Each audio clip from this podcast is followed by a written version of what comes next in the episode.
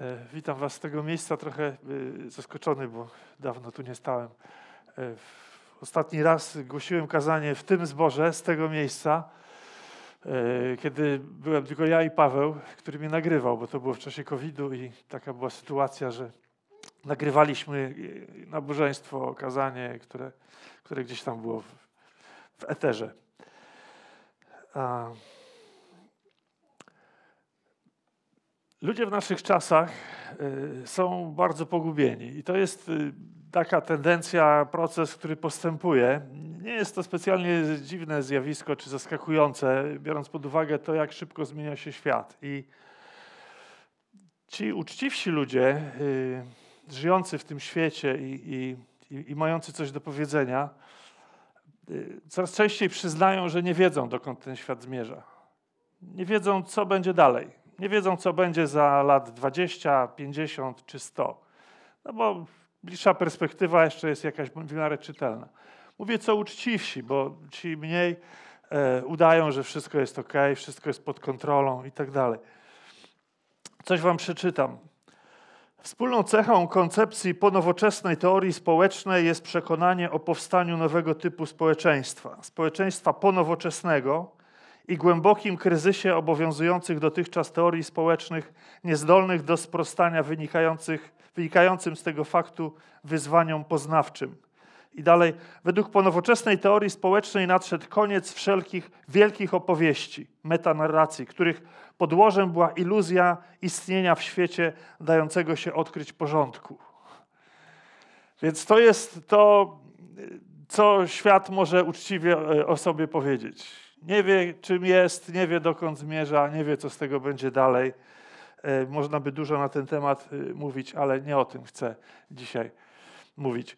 Więc nic dziwnego, że w tym wszystkim czujemy się pogubieni coraz bardziej, coraz mniej rozumiemy ten świat, który nas otacza, coraz mniej rozumiemy ludzi, którzy między nami żyją. I te, te różnice pokoleniowe są coraz większe. Nawet w obrębie jednego pokolenia już się da zauważyć różnice. Dlatego chciałbym, żebyśmy dzisiaj spojrzeli za siebie, żebyśmy spojrzeli daleko za siebie, tak ze dwa tysiące lat za siebie. E, do czasów, kiedy ten, ten świat był bardziej uporządkowany, ale nie ze względu na to, że był bardziej uporządkowany, tylko ze względu na to chciałbym, żebyśmy spojrzeli wstecz na to, co, co powiedział ktoś wyjątkowy. Jana trzeci rozdział, Ewangelii Jana trzeci rozdział od pierwszego wersetu, bardzo klasyczny tekst z Ewangelii. Był wśród faryzeuszów człowiek imieniem, o imieniu Nikodem, radny żydowski.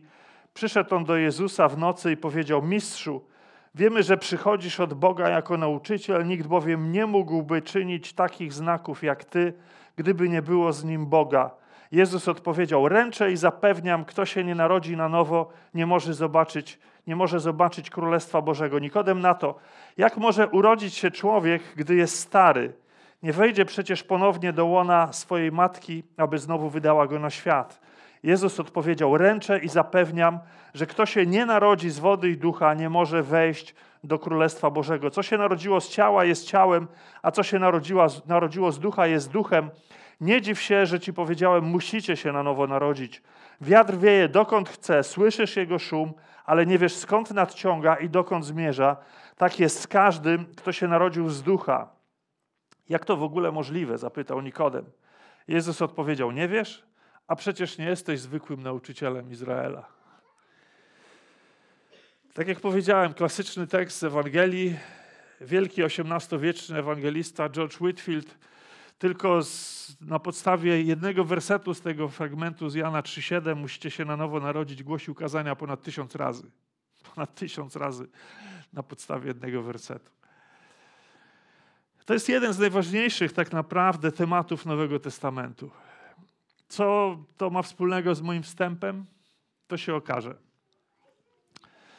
Mamy tu do czynienia z Nikodemem, który jest przedstawicielem żydowskiej elity z pierwszego wieku I on był o tyle, w o tyle dobrej sytuacji w, w, w nawiązaniu do tych naszych pogubionych czasów, że miał do kogo pójść ze swoimi pytaniami.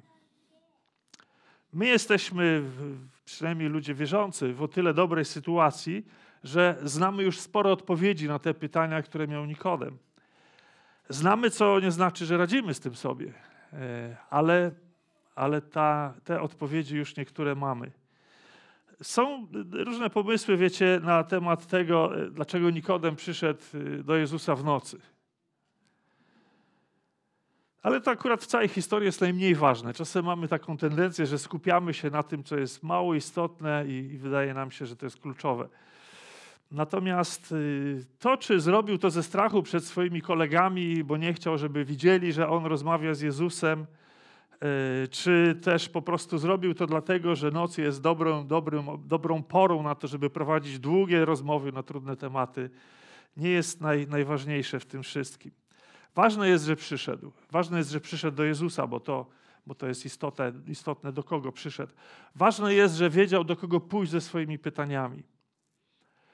E, I to jest też y, dla nas taka refleksja, nad którą chciałbym, żebyśmy się zastanowili. E, dokąd idziemy, mając te swoje trudne pytania? Co z tym robimy? Gdzie szukamy odpowiedzi na nie? W Wikipedii, w internecie ogólnie, wśród mądrych ludzi, czy jeszcze inaczej? Czy mamy w ogóle do kogo z tym pójść, jeśli mamy te trudne pytania dotyczące życia? Czy mamy gdzie szukać odpowiedzi na nie? Nikodem chciał dobrze w tej całej rozmowie, ale zaczął dosyć niefortunnie, bo czytamy: e, Mistrzu, wiemy, że przychodzisz od Boga jako nauczyciel, nikt bowiem nie mógłby czynić takich znaków jak ty, gdyby nie było z nim Boga. No więc Nikodem chciał być miły wobec swojego rozmówcy, e, chciał go docenić, e, podkreślić to, że uznaje autorytet Bożego, Bożego męża w Jezusie no tymczasem trafił kulą w płot, bo Jezus nie, nie, nie jest kimś, nie był kimś, kto akurat potrzebuje takich słów. Więc y, nie trafił przecież do y, pierwszego lepszego rabina, może lepszego, e, który był nie tylko mądry, ale jeszcze czynił cuda. On trafił do kogoś absolutnie wyjątkowego. I co na to Jezus? Jak reaguje? Więc y, nie zwracam mu delikatnie uwagi, Nikodemie, ale chyba mnie z kimś pomyliłeś. Więc mówi tak. Ręczę i zapewniam, kto się nie narodzi na nowo, nie może zobaczyć Królestwa Bożego. Wydaje się, ale o co chodzi? Nikodem mówi o jednym, a Jezus odpowiada o czymś zupełnie innym. Więc yy, z jednej strony wiemy, że Jan nie przytacza tej całej rozmowy jakby w takim scenograficznym zapisie, wers po wersie, a, ale jednak relacjonuje ją w najważniejszych punktach, więc to, co istotne zawiera w tym swoim opisie. Możemy więc przyjąć, że Jezus rzeczywiście tak zareagował na, na ten bardzo uprzejmy skądinąd wstęp y, Nikodema. Natomiast y, odpowiadając, Jezus odpo odpowiedział na pytanie, które wprawdzie nie padło wprost, ale wydaje się, że właśnie z tym pytaniem y, Nikodem chyba przyszedł. E, I Jezus po prostu skrócił dystans, od razu przechodząc do sedna. E, może nawet padły słowa: e, Nikodemie, wiem, co cię gryzie, wiem, z czym przyszedłeś, więc odpowiedź brzmi tak. E, I pierwsza nauka z tej sytuacji jest taka: jeśli chcemy porozmawiać, jeśli chcemy rozmawiać z Bogiem na, na ważne dla nas tematy, chcemy zadać Bogu trudne dla nas pytanie chcemy dowiedzieć się o coś trudnego dla nas w naszej sytuacji. Wszystko jedno, czy, czy dotyczy to wielkich problemów świata, czy dotyczy to wielkich problemów mojego życia. To jeśli chcemy porozmawiać z Bogiem, bądźmy całkowicie szczerzy. Darujmy sobie kurtuazję, darujmy sobie kwieciste wstępy. E, mówię o modlitwie, bo tak to wygląda przecież, prawda? Kiedy rozmawiamy z Bogiem, to robimy to poprzez modlitwę. Więc darujmy sobie tę, tę kurtuazję i, i przejdźmy do sedna. Przejdźmy do sedna, bo jak będziemy tak owijać w bawełnę, e, ubierać to wszystko w ozdobniki, to w końcu sami się w tym zgubimy. Bóg się nie zgubi, ale my się zgubimy. Gdzieś tam stracimy sens tego, z czym, z czym przyszliśmy. Więc y, co było tak naprawdę pytaniem y, Nikodema? Czy, czy on chciał zapytać, co nas różni? Ciebie od, od nas, pobożnych Żydów. E, przyszedłeś do Boga, ale co, co masz takiego, czego my nie mamy? Gdzie jest to, to coś? Gdzie jest ta, ta różnica? A może po prostu Nikodem chciał zapytać, co mam uczynić, aby odziedziczyć życie wieczne? Może po prostu to chodziło za nim. Jezus wypowiada w tym momencie być może najważniejsze pod pewnymi względami zdanie w całym Nowym Testamencie. Mówi: Kto się nie narodzi na nowo, nie może zobaczyć Królestwa Bożego.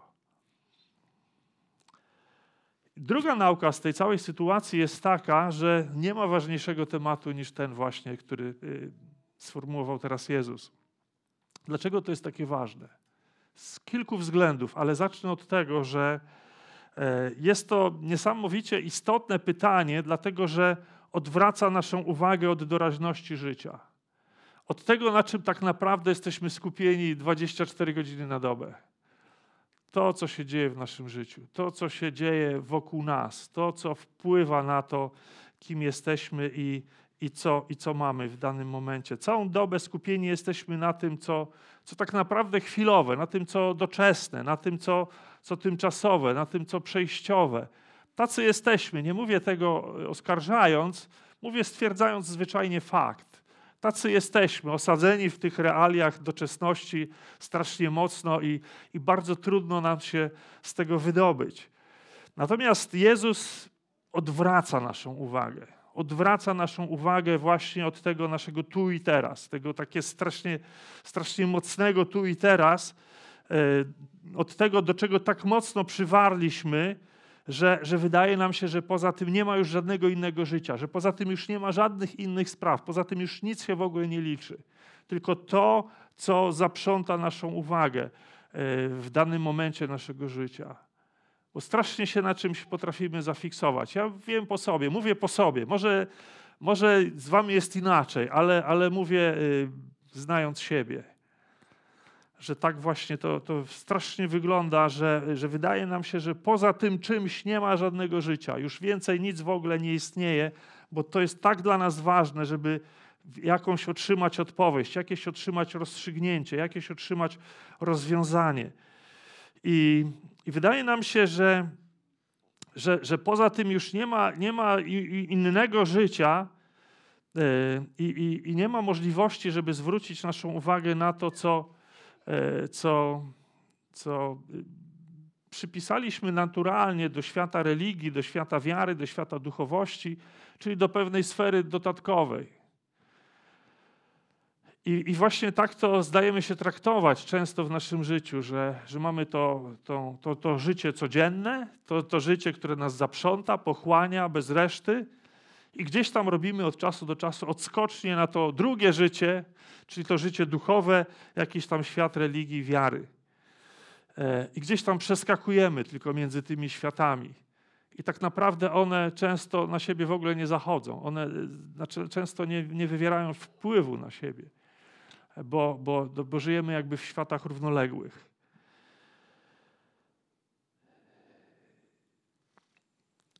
I problem jest taki, rzeczywiście, jeśli to tak traktujemy, że jest to drugie życie, to, to życie duchowe, to życie religijne, e, jakkolwiek je sobie zdefiniujemy, e, że ono jest czymś dodatkowym i, i będzie to problemem, jeśli traktujemy je jako coś dodatkowego, kiedy to prawdziwe życie toczy się regularnie, 24 y, godziny na dobę, bez przerwy, e, w tym, w tym drugim nurcie. Problem będzie, jeśli faktycznie to, to będziemy w taki sposób traktować, bo bo tak naprawdę to, y, to potrzebujemy tej wyjątkowości tego życia duchowego, bez którego życie doczesne byłoby nieznośne absolutnie. Ale nie potrzebujemy tego na zasadzie właśnie takiej chwilowej odskoczni, że w niedzielę rano przychodzimy do kościoła na nabożeństwo i przez dwie godziny trochę pożyjemy w innym świecie, a później, jak już padnie to ostatnie amen, błogosławieństwo, to za chwilę, jak już skończymy rozmawiać, to wracamy do tego, z czym przyszliśmy tu.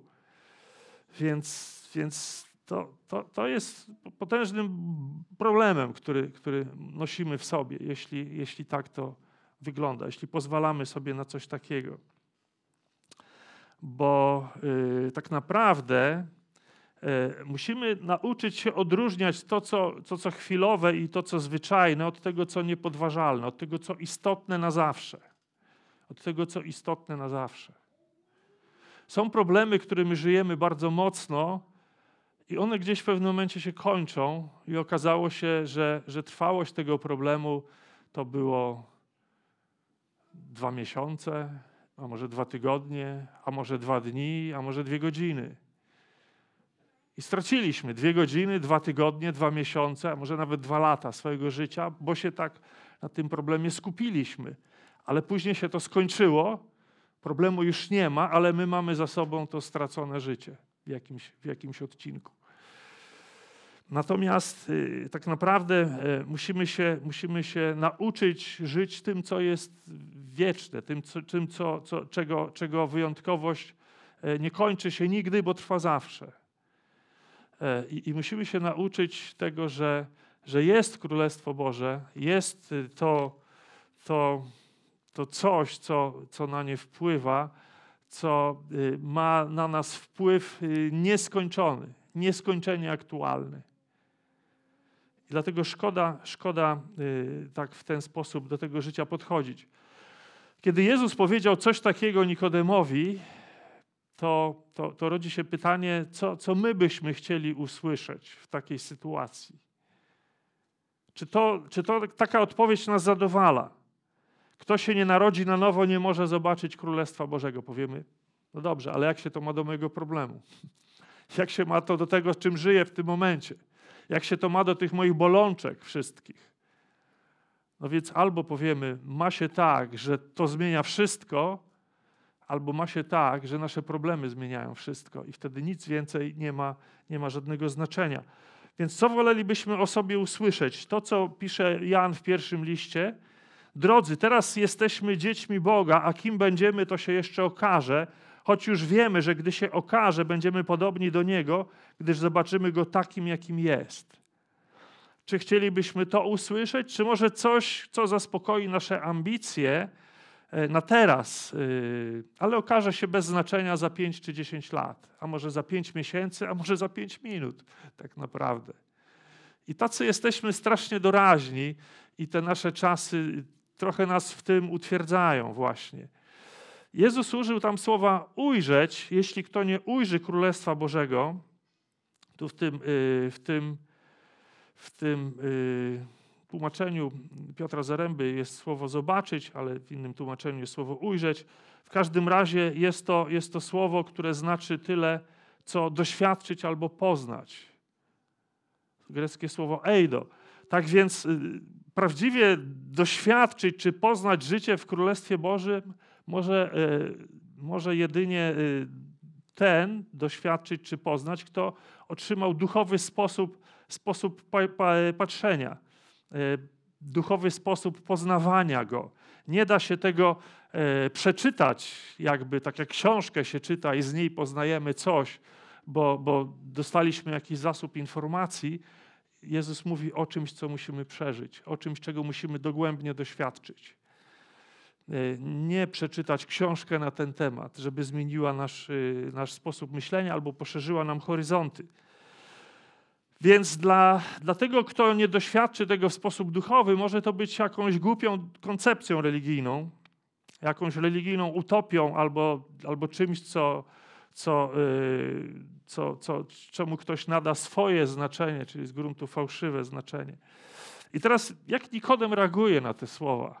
No wydaje się, że e, reaguje jak człowiek, który niczego właśnie nie zrozumiał, bo, bo mówi, jak może urodzić się człowiek, gdy jest stary? Nie wejdzie przecież ponownie do łona swej matki, aby znów wydała go na świat. Jezus myśli sobie, bo nie mówi tego, yy, Nikodemie, naprawdę tego nie rozumiesz? Naprawdę nie rozumiesz języka metafory, którym się posłużyłem wobec ciebie, pewnej przenośni, pewnego porównania światów, rzeczywistości. Myślę, że y, Nikodem w rzeczywistości y, nawet y, nie podejrzewał Jezusa, że ma to na myśli. Po prostu nie wiedział jak, za bardzo, jak wybrnąć z tej sytuacji, więc coś tam odpowiedział, takiego dosyć głupiego faktycznie. Ale Jezus jest cierpliwy i wyrozumiały w tej rozmowie i mówi: Ręczę i zapewniam, że kto się nie narodzi z wody i ducha, nie może wejść do Królestwa Bożego. Co się narodziło z ciała, jest ciałem, a co się narodziło z ducha, jest duchem. Czyli Jezus tłumaczy Nikodemie, tutaj nie chodzi o poglądy. Tutaj zupełnie nie chodzi o poglądy. Tutaj zupełnie nie chodzi o, o, o taką warstwę poznawczą. E, tu nie chodzi o zmianę przekonań. Tu nie chodzi o to, żebyś ty teraz zmienił swoje myślenie. Tu chodzi o coś, co, y, co, o coś, co jest daleko większe, o coś, co wychodzi daleko poza to. Nie chodzi o to, że coś zrozumiesz. Chodzi o coś daleko więcej. Niestety y, y, problemem wielu kościołów jest to, że zadowalają się y, tym, że, że, że, że ktoś zmieni poglądy, że ktoś zmieni swoje, swoje przekonania, że ktoś z katolika stanie się protestantem, że ktoś stanie się baptystą czy kimś w tym rodzaju. I, i jest ok, i, i już zmienił poglądy, więc dobrze, jest już dobrze z nim. E, pojawia się woda w tych słowach Jezusa, więc ktoś pomyśli, no trzeba chrzest do tego dodać. Tak, to prawda, ale to nie załatwia sprawy i tu nie o tym jest mowa, chociaż sam chrzest ma swoje znaczenie. Co ciekawe, Jezus, kiedy, kiedy mówi o narodzeniu na nowo, używa słowa, które równie dobrze można przetłumaczyć o narodzenie z góry. To na nowo można przetłumaczyć jako z góry jednocześnie.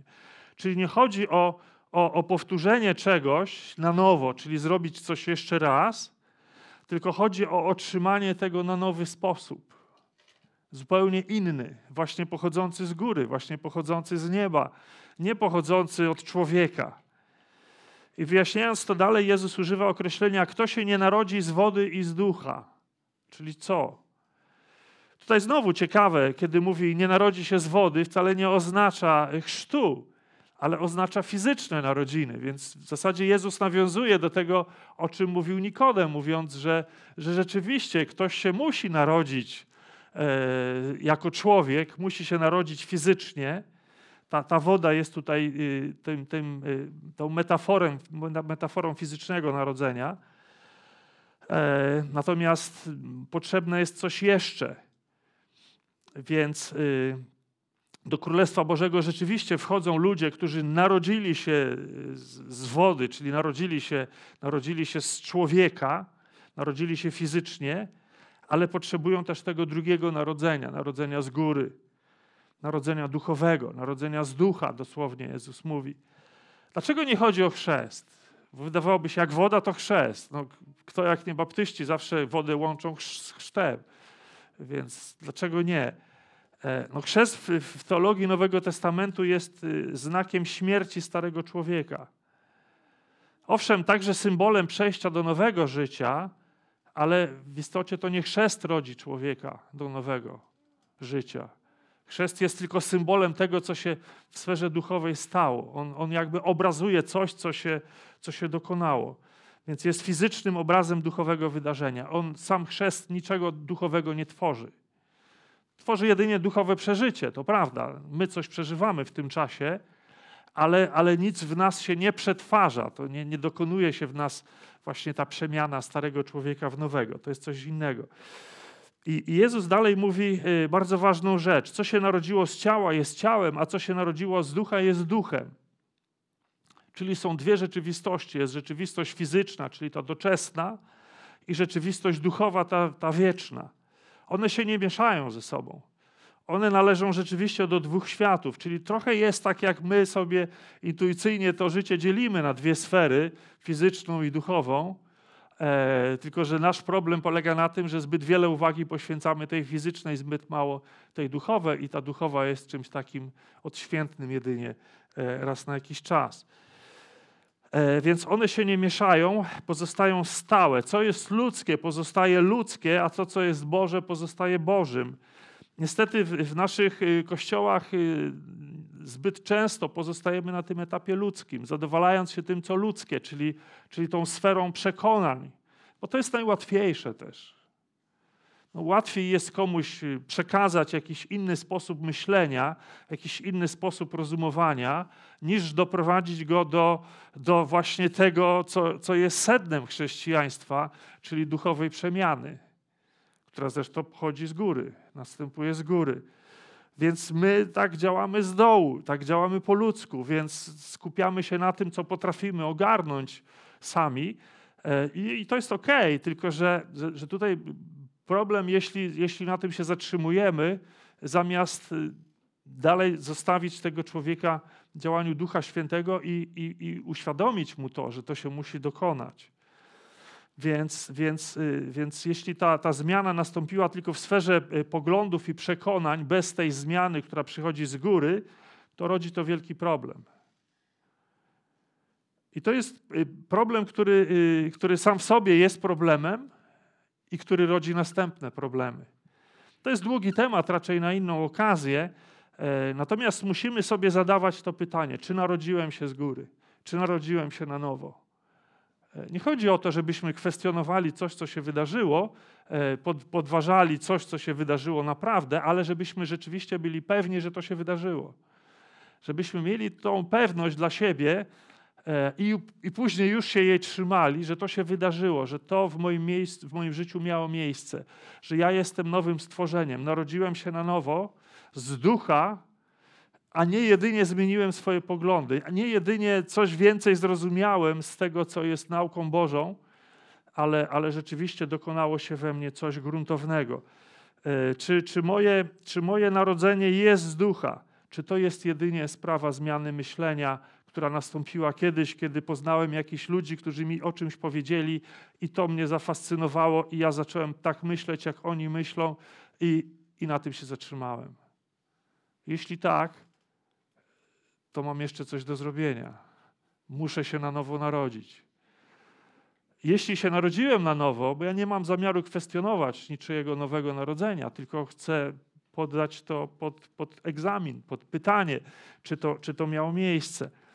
Więc, więc jeśli zatrzymam się na tym etapie właśnie zmiany poglądów i nie pójdę dalej, e, prosząc Boga o narodzenie z ducha, i tutaj y, ważna uwaga. Nie mówię tu o żadnym drugim czy trzecim błogosławieństwie. Mówię, mówię o, o, o klasycznym Nowym Narodzeniu. Nie mówię o tym, co, co gdzieś tam się nazywa właśnie w ten sposób. To, to jeśli się zatrzymam na tym etapie i nie pójdę dalej, to zrobię problem i sobie, i innym. Bo, bo moje nieprzemienione życie będzie wielkim ciężarem. Bo zmiana poglądów nie zmienia życia. Zmiana poglądów zmienia poglądy a ja potrzebuję zmiany życia, zmiany mnie. I tej zmiany może dokonać tylko Bóg we mnie. To nie jest zmiana, która się dokona w sferze intelektualnej. To nie jest zmiana, która się dokona dlatego, że a zrozumiałem, że tu chodzi o to, że zbawienie jest z łaski, a nie z uczynków, więc w związku z tym ja teraz żyję z łaski yy, i będę się starał żyć z łaski. Więc jeśli będę się starał żyć z łaski, to znaczy, że dalej żyję z uczynków w rzeczywistości. Tylko inaczej to sobie ponazywałem. Bo nie dokonało się w moim życiu y, nic głębokiego, co miałoby przewartościować całkowicie całe moje myślenie i, i moje postępowanie. Natomiast, yy, natomiast to, to przemienione życie, odrodzone życie będzie wielką ulgą. O ile tamto życie jest wielkim ciężarem, nieprzemienione życie jest wielkim ciężarem, to przemienione życie jest wielką ulgą. I o tym Jezus mówi właśnie w takim, w takim znaczeniu, żeby, żebyśmy tej ulgi mogli doznać.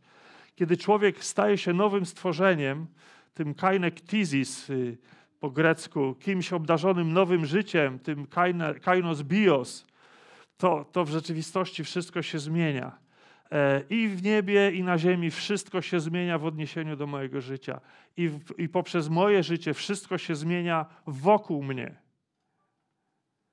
To jest ta różnica.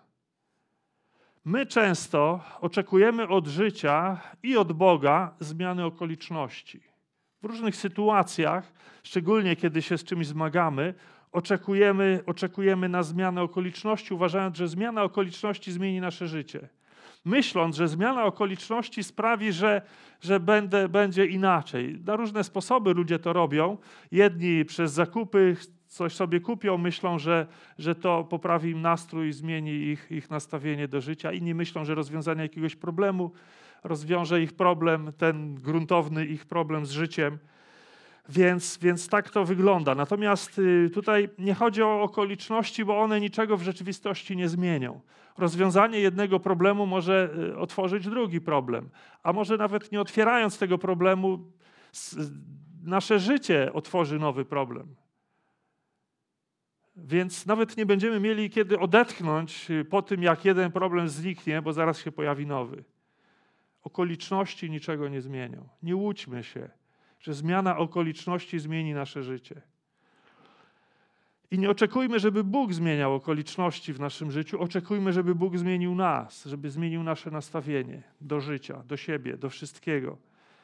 Bo, bo jeśli chodzi o okoliczności, to tak jak powiedziałem, one niczego nie zmieniają, szczególnie kiedy my jesteśmy niezmienieni.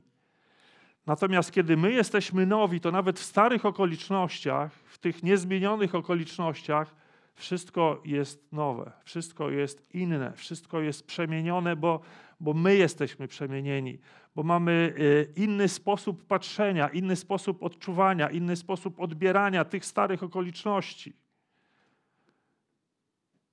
Dlaczego ludzie w Afryce mogą być szczęśliwi, wierzący ludzie w Afryce mogą być szczęśliwi, chociaż wszystko, co mają, to jest to, co mają na sobie, a nie mają zbyt wiele na sobie.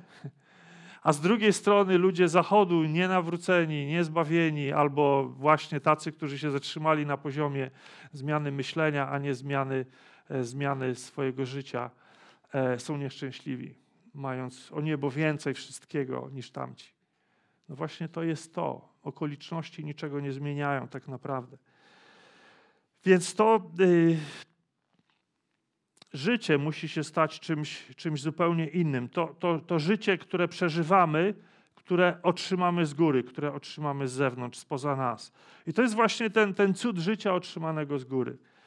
To jakby taki y, nastąpił gruntowny upgrade naszego oprogramowania, używając współczesnej metafory. Ale to jest coś daleko, daleko więcej niż nawet gruntowny upgrade, niż nawet gruntowna modyfikacja oprogramowania. Jezus mówi w szóstym wersecie, że jeśli coś się narodziło z ciała, takim pozostanie. E, no możemy to nieznacznie poprawić. Dzisiaj e, medycyna estetyczna i różne takie historie e, dokonują prawie cudów, albo wręcz przeciwnie, zależy jak na to spojrzeć. Ale to wszystko y, troszkę, gdzieś, nieznacznie. Natomiast jeśli coś się narodziło z ducha, to znaczy, że otrzymało całkowicie nowe życie z ducha. I te dwa rodzaje życia są całkowicie różne od siebie. Musimy zdać sobie z tego sprawę. I myślę, że spora część naszego niezadowolenia z życia wynika właśnie z tego, że nie potrafimy yy, odkryć tego, czym jest życie z góry, czym jest życie z nieba, czym jest to nowe narodzenie, czym jest to nowe życie, które otrzymaliśmy. Mogliśmy je otrzymać i mogliśmy nigdy tej paczuszki nie rozpakować. Ona jest nasza, ale nigdy, nigdy nie skorzystaliśmy z tego, co otrzymaliśmy w środku. E, I, i, I, to jest wielki problem człowieka wierzącego, jeśli on żyje w ten sposób, nie zdając sobie sprawy z tego, co otrzymał od Boga, z tego, z tego nowego życia, które, które trzeba Trzeba jakby zrestartować to nasze życie. Trzeba to uruchomić, żeby to zaczęło, zaczęło się kręcić, zaczęło działać. Więc y, jakościowo te, te dwa rodzaje życia dzieli całkowita przepaść. I warto też zauważyć, że w obu przypadkach tego życia pierwszego i tego życia drugiego, czyli tego życia, które otrzymaliśmy z wody, czy tego życia przez narodzenie fizyczne, e, i w przypadku tego życia przez narodzenie duchowe, E, otrzymujemy, otrzymujemy je po prostu. E, nie, nie dajemy go sami sobie, otrzymujemy je. E, za pierwszym razem życie dali nam rodzice, za drugim razem to, to narodzić się na nowo, życie daje nam Duch Święty. Dlaczego to jest ważne? Bo to pozwala zachować nam umiar w myśleniu o samym sobie. Można powiedzieć, że, że otrzymaliśmy siebie, a nie wykreowaliśmy siebie. To jest takie całkowicie sprzeczne z tym, czego próbuje nas nauczyć współczesna kultura, która mówi, musisz siebie wykreować, musisz, musisz siebie stworzyć, kim ty jesteś, odkryć w sobie, tak jakby człowiek tworzył samego siebie. Człowiek nie tworzy samego siebie, człowiek otrzymuje siebie. W tej fizyczności e, i nie tylko fizyczności otrzymaliśmy siebie, bo otrzymaliśmy to, to, to ciało i, i, i pewną e, osobowość bo otrzymaliśmy od swoich rodziców jakiś kod DNA, który zaprogramował nas w dużej mierze, że jesteśmy tacy, a nie inni. Nawet gesty wykonujemy podobne. Chodzimy podobnie, mówimy podobnie, myślimy podobnie, do jakiegoś stopnia oczywiście. Więc to nie jest tak, że ktoś może być kimś całkowicie swoim, bo siebie wy, wymyślił. Ludzie próbują to, ale to się nie udaje, bo to jest niemożliwe. Więc y, Jezus mówi w siódmym wersecie: Nie dziw się, że ci powiedziałem, musicie się na nowo narodzić. Wiatr wieje dokąd chce, słyszysz jego szum, ale nie wiesz skąd nadciąga i dokąd zmierza. Tak jest z każdym, kto się narodził z ducha. Więc Jezus mówi: Nie dziw się Nikodemie, ale masz to zrobić. Przestań się dziwić, zacznij to, zacznij to wprowadzać w życie. Możemy pozostać na etapie dziwienia się, zastanawiania się, bycia zaskoczonym, ale tu trzeba, trzeba coś z tym zrobić. Wiecie, ciekawe, że y, dawno temu ukazała się y, po polsku książka Billego Grahama Musicie się na nowo narodzić. I nie tak dawno wydano ją na nowo. E, pewne wydawnictwo chrześcijańskie wydało ją na nowo i pod zmienionym tytułem, który to tytuł brzmi Jak narodzić się na nowo nie konfrontacyjnie, ale tak poradnikowo. Jak narodzić się na nowo, jakbyśmy czytali poradnik. Jak stać się szczęśliwym i bogatym. Więc poradniki mają to do siebie, że czytamy je albo nie czytamy, bierzemy to do siebie albo nie bierzemy. Natomiast Jezus y, sformułował to kategorycznie. Musicie się na nowo narodzić. E, nie, nie mówi, no zobacz, to jest oferta, tam masz inne oferty, może wybierz moją ofertę, może moja ci się bardziej spodoba, zobacz, przeczytaj, zapoznaj się, a jak nie, to zwrócę ci wszystkie poniesione koszty e, wynikające z testowania tej oferty. No nie. Jezus mówi, musicie się na nowo narodzić. Musicie to zrobić. Oczywiście mamy wybór, możemy się nie narodzić na nowo, ale z konsekwencjami, które wynikają z tego, że odrzuciliśmy to. Jezus kończy ten y, cały, cały ten swój wywód bardzo poetycko. Mówi o tym, o tym wietrze, który wieje dokąd chce. Słyszysz jego szum, ale nie wiesz skąd nadciąga i dokąd zmierza. E, I tym porównaniem wskazuje y, na Boże działanie, którego nie potrafimy zrozumieć, ale ono jest realne, ono jest prawdziwe. Coś się dzieje, nie wiemy co, nie wiemy jak, nie wiemy dlaczego, ale to się dzieje. To nie przestaje się dziać tylko dlatego, że nie potrafimy sobie tego wytłumaczyć. Nie wiemy, czy, czy Jezus podsuwał Nikodemowi znany mu obraz z Ezechiela 37 o Dolinie Wysłych Kości, niesamowity, wers, niesamowity rozdział ze Starego Testamentu, e, gdzie czytamy o, o, takiej dolinie pełnej kości, jakby po jakimś po, po pojawisku z, z starożytnej bitwie dawno odbytej, gdzie pojawia się wiatr, po hebrajsku ruach to jest słowo, które oznacza jednocześnie wiatr i ducha, ducha Bożego. I ten wiatr, duch odradza do życia te stosy kości, które zamieniają się w ożywionych, pełnokrwistych ludzi. Stopniowo, stopniowo i oni zaczynają się poruszać i, i ożyli. Nie musimy wszystkiego rozumieć. Nie musimy y, czekać, aż zrozumiemy. Musimy y, poddać się Bożemu odradzającemu działaniu. Nawet jeśli nie rozumiemy całego mechanizmu, to, to niech nam wystarczy rezultat. Niech nam wystarczy autor, który mówi: To jest dobre, zrób to. Więc kiedy Boże życie pojawi się w nas, to nasze życie zacznie się na nowo. Tak naprawdę zacznie się na nowo. Dopiero zobaczymy różnicę, kiedy przeżyjemy to, co Bóg w nas wszczepił. Ale znacznie pełniej y, zaczynamy, zaczniemy przeżywać to życie niż, niż kiedykolwiek wcześniej. I kończy się ta historia y, znowu pytaniem Nikodema, jak to jest w ogóle możliwe? A Jezus powiedział: Nie wiesz, a przecież nie jesteś zwykłym nauczycielem Izraela. I tutaj zaczyna się później długi wywód Jezusa, który zostawmy sobie już na inną okazję. E, więc Jezus trochę, trochę sobie, e, no nie chcę powiedzieć zadrwił, ale może zażartował z, z Nikodema. Mówi: No jak to, ty nie wiesz? Jeden z największych nauczycieli w Izraelu, to kto ma wiedzieć, jak nie ty? Wiecie, Benjamin Franklin był e, nie tylko wielkim XVIII-wiecznym mężem stanu i wynalazcą, ale był też człowiekiem, który korespondował z różnymi znanymi oso oso oso osobistościami e, z całego świata. I pewnego razu otrzymał list od kaznodziei George'a Whitfielda, tego, o którym wspomniałem na samym początku. I Whitfield pisze mu tak.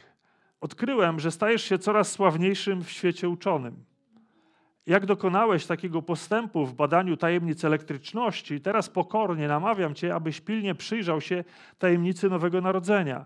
Jest to najważniejszy i wciągający temat, a kiedy go zgłębisz, sowicie Ci się odwdzięczy za Twoje starania.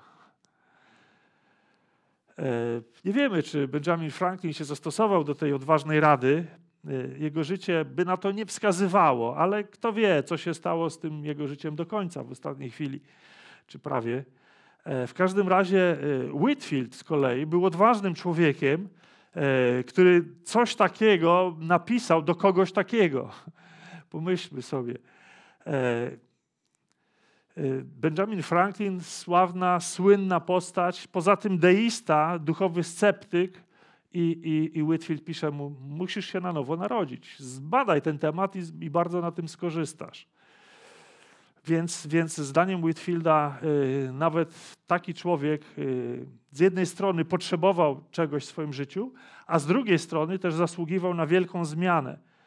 Więc my też musimy być odważni, głosząc tę prawdę o potrzebie doświadczenia nowego życia, e, które przychodzi z góry. Nie tylko zmiany poglądów, ale tego, tego nowego życia. I, i, i kończąc, y, odpowiem na to pytanie z samego początku, dlaczego w ogóle, dlaczego w ogóle o, tym, y, o tym mówię, zaczynając od tego pokręconego świata, który nie wie dokąd zmierza.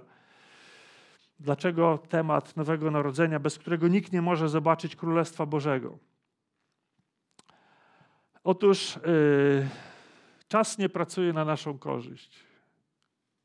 Nie w tej sytuacji. Życie będzie coraz trudniejsze, życie na Ziemi, i to nie tylko pod względem ekonomicznym, ale też pod wieloma innymi względami.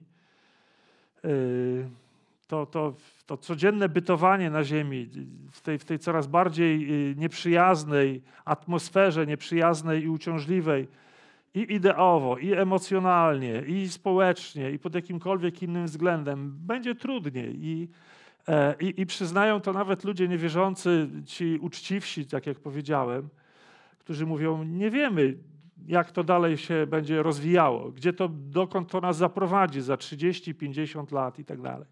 Nie wiemy, co z tego wyniknie dla Was wszystkich. Musicie być gotowi na bardzo duże zmiany, e, które kompletnie zmienią ten świat, który znaliście. Mówią tak do, do swoich odbiorców. Więc, e, więc musimy, musimy sobie zdawać z tego sprawę e, i, i spośród tych, tych wszystkich zakamarków i zawiłości współczesnego świata mamy tę starą Ewangelię, która mówi, jest jest coś, co, co stabilizuje ten porządek. Jest coś, co jest absolutnie pewne, co jest absolutnie trwałe, co jest absolutnie niezmienne, bo takim jest Bóg. Więc tą, tą prawdą jest y, prawda o Królestwie Bożym i o Nowym Narodzeniu.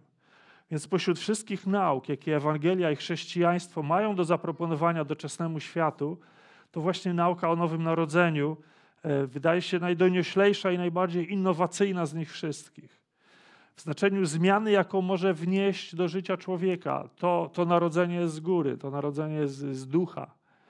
To, co, co Bóg może w nas uczynić. E, I, i, I to, wiecie, jest y, pewien problem naszych czasów, tych strasznie takich zracjonalizowanych czasów, kiedy y, nawet ludzie wierzący zastanawiają się nad czymś, y, co jest możliwe, co można zrobić, co może się wydarzyć, biorąc pod uwagę czynniki racjonalne, te czynniki ziemskie, te czynniki wytłumaczalne, te czynniki, na które mamy wpływ, y, czy jakoś je kontrolujemy. Y, I gdzieś tam z pola widzenia umyka nam ten czynnik z góry, ten czynnik Boży.